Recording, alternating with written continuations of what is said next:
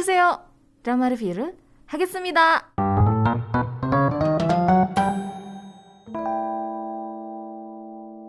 Oke, di segmen ini aku bakalan bahas satu buah drama Jepang ya yang berjudul Love You as the World Ends atau With You on the Day the World Ends.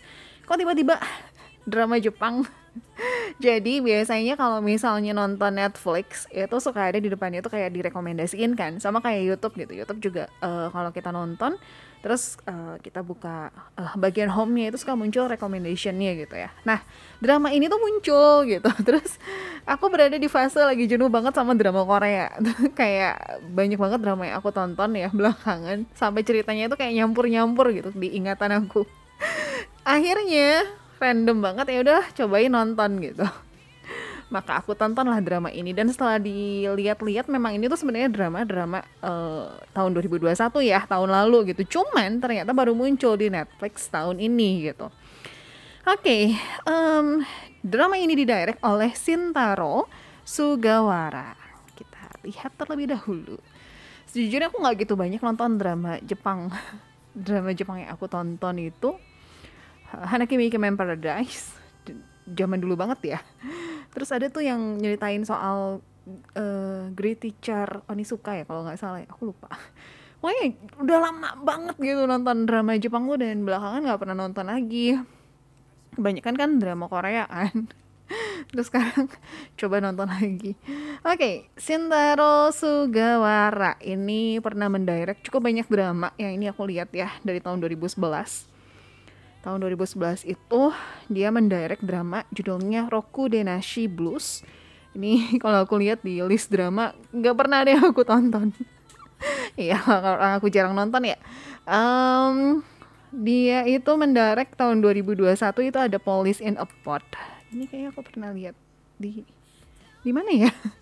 Di Netflix apakah ada? Tapi kayak nggak asing gitu. Terus uh, Black School Rules terus ada Nurse in Action, Gourmet Detective Goro Akechi, terus dia juga pernah mendirect movie di tahun 2019 dua-duanya. Yang pertama Strawberry Song sama yang kedua Black School Rolls. Ini untuk uh, penulisnya ya, eh penulisnya, direkturnya astaga. Untuk penulisnya itu ditulis oleh Natsuko Ikeda. Um, Natsuko Ikeda ini pernah menulis untuk movie yang berjudul You Are Brilliant Like a Speak tahun 2019 uh, di tahun 2022 ini ada project Akira and Akira. Um, cuman belum belum tahu bakal dirilis kapannya ya. Untuk movie movie itu ada White Muddy Stream tahun 2021 terus ada The Voice Calling Your Name dan lain-lain. Uh, ya sekali lagi karena aku jarang nonton drama Jepang gitu jadi makanya nggak gitu uh, familiar lah dengan drama-drama lainnya. Pelan-pelan ya kita belajar nonton drama Jepang. Networknya ini tuh udah keluar sampai season 2 by the way ya. Jadi season 1 sama season 2 untuk penulis sama direkturnya season 1 sama season 2 itu sama. untuk networknya itu beda.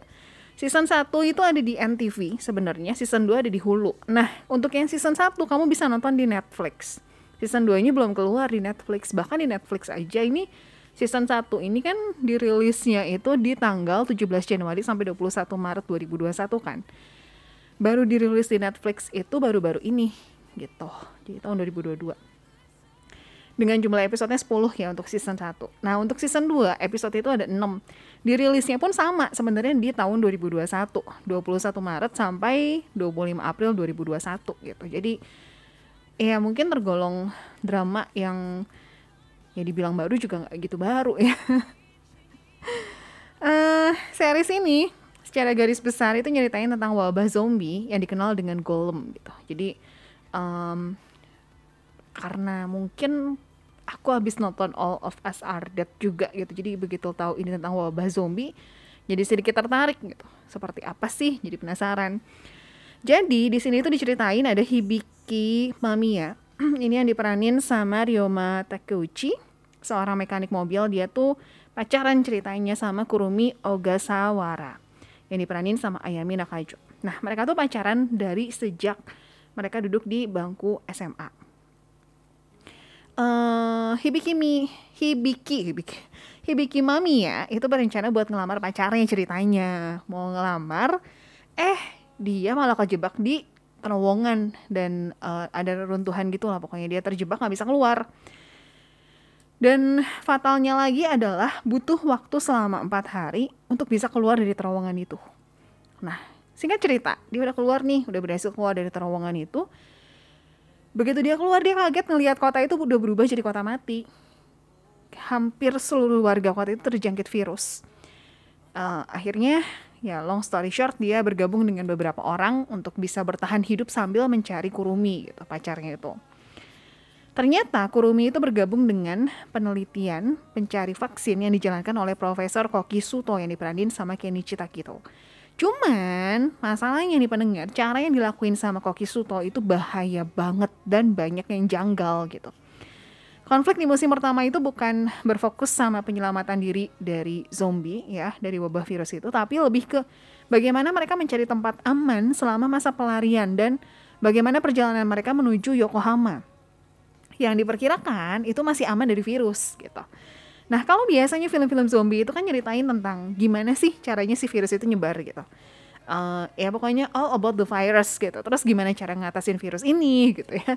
Nah, sementara untuk series ini lebih berfokus ke bagaimana caranya supaya mereka itu bertahan hidup dan gimana menghadapi manusia-manusianya gitu. Manusia-manusia bukan virus-virusnya malah. Um, kalau kamu pernah nonton drama Korea yang judulnya Happiness, ya, nah agak sedikit mirip lah dengan drama ini gitu si manusia-manusianya ini gitu. Jadi di saat ada virus, para karakter itu justru malah disibukin sama manusia-manusia egois yang cuma mentingin diri sendiri aja gitu. Dan ya sebenarnya di series ini zombinya juga nggak gitu serem ya. Dan gak sekuat biasanya gitu kalau dibandingin sama uh, seri-seri zombie lainnya ya. Relatif cukup mudah untuk dikalahkan lah. Terus setting tempatnya juga tergolong uh, lebih rapi dibandingkan dengan seri-series tentang zombie lainnya ya yang pernah aku tonton gitu. Um, series ini juga nggak terlalu memperlihatkan adegan yang tegang ngelawan zombinya gitu, tapi uh, satu hal yang aku garis bawahi adalah make up untuk pemeran zombinya tuh masih oke okay banget juara lah gitu.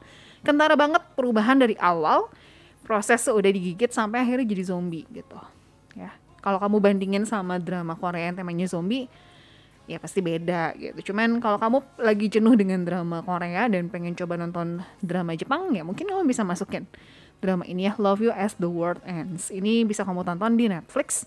Tapi sekali lagi baru keluar cuman season satunya aja kalau di Netflix. Mungkin kalau kamu cari di tempat lain udah ada sih pasti season 2-nya gitu.